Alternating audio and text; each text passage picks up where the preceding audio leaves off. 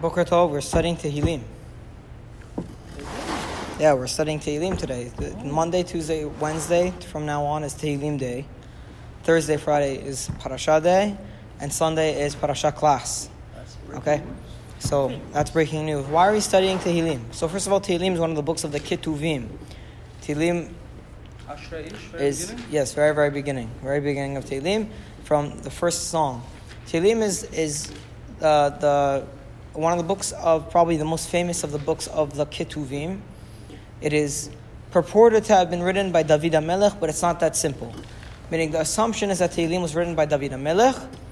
However, there is a discussion amongst the Rishonim, amongst the Chachamim, as to what was David HaMelech's role in Tehillim in general. What was David HaMelech's role? We will see that there are going, there are going to be Tehillim, or Psalms, or chapters of Tehillim that seem to be attributed to other authors other than David HaMelech. Uh, there's going to be some that are to Moshe, there are going to be some that are to Bnei Korach, to sons of Korach, there are going to be some that are to Asaf. So they have very, very, it seems like there may be different authors to these, to these Psalms of Tehillim, in which case, in which case David HaMelech becomes the organizer, in which he becomes the one who edited the books of Tehillim, or it could be that the, that the Tehillim was written by David mostly, and the other authors are just also there, but we, we say it's written by David because he wrote most of them. Anyways, I'm not going to go into an academic discussion of who wrote the chapters of Tehillim, because in each chapter we will have a discussion as to what the, the kind of the background of that chapter is. But, um, but just know that in the Rishonim, in the early scholars, there was a lot of discussion as to who wrote the Tehillim, how was it written, how was it organized, and things like that. Okay? Make sense? So the, the most basic opinion would be the opinion of Rav Saadia Gaon, who said that all of the chapters were written by David HaMelech. Frankly, I don't. It doesn't seem like it's as believable for David HaMelech to have written all of them. It seems like he may have played a more organizational role, or most of them were by David and somebody later organized them. So I'm not exactly sure how to, to think. Anyways, that's not the goal of these Tehillim classes. What are the, what's the goal of the Tehillim classes? First of all, how do you study Tehillim? So whenever we study the Torah, our goal is understanding the, the concepts. Okay? What was happening? In Tehillim, our goal is not to understand concepts. Our goal is completely different. Our goal is twofold. To understand the Hebrew, that's going to be something we're going to focus on, to, to put a focus on the study of the Hebrew words. Tehillim, because its poetry, uses a lot of variations of Hebrew words and and unique forms of Hebrew words and uses very fancy Hebrew in general overall. So it's a very good opportunity to improve our Hebrew from, our advanced Hebrew, our Tanakhic Hebrew. And the second goal of studying Tehillim is to gain inspiration. It's not to understand, but to be inspired. There aren't, it's not like we are seeking wisdom of some, remember like Adam and Chava. Yesterday we studied Adam and Chava. Very, very deep text, hard to understand. We need to seek wisdom in the text and understanding it.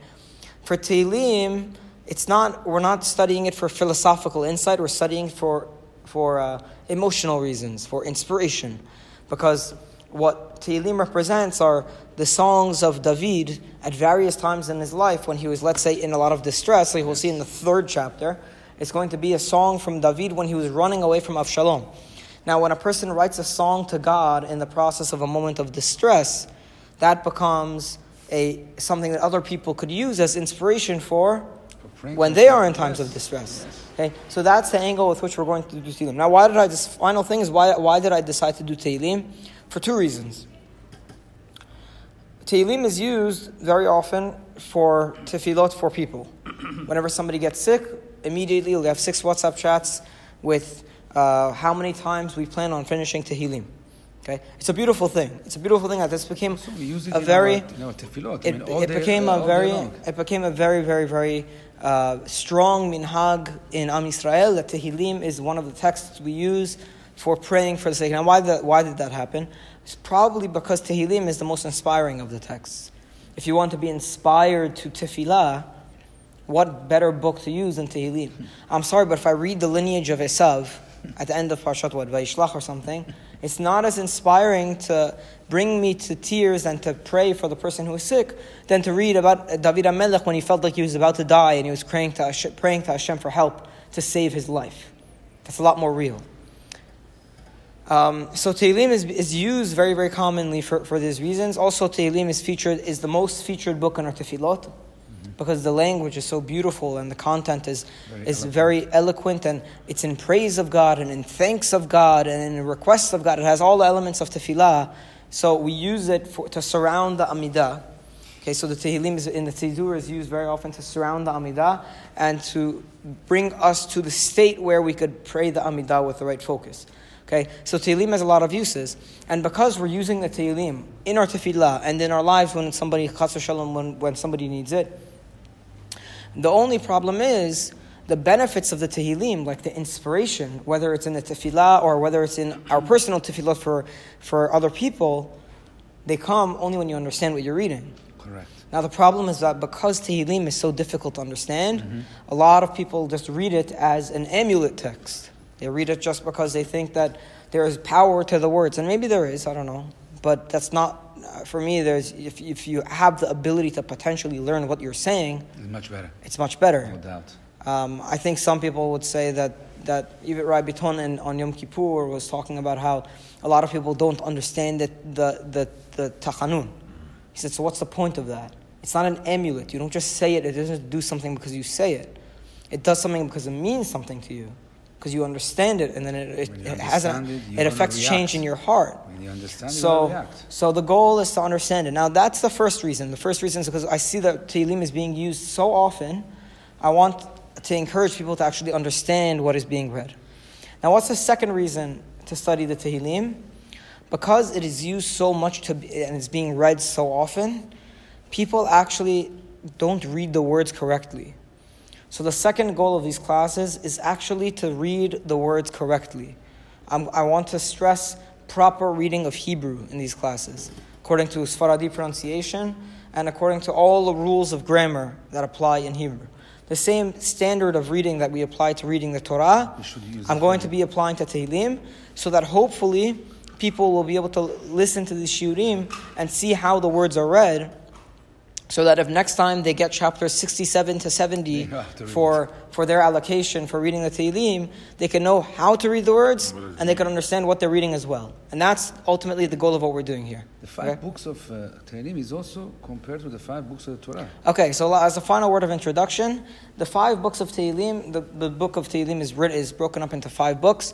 There's a midrash on that that says that Moshe Rabbeinu wrote five books of Torah and um, and David HaMelech wrote five books of Tehillim. And they say that Moshe Rabbeinu ends the book of the Torah with Ashrecha Israel Michamocha Am Noshat Badonai. He says, Praiseworthy are you, Israel, the nation who relies on God. And how does David begin the book of Tehillim? Ashrei Ha'ish Ashelo Alach. Praiseworthy is the man who doesn't go in the way of the wicked. Now, the final thing, if you notice that Moshe Rabbeinu ends his book with Ashrecha Yisrael Michamocha, praiseworthy is Israel. And David HaMelech begins his book with praiseworthy is man. the man.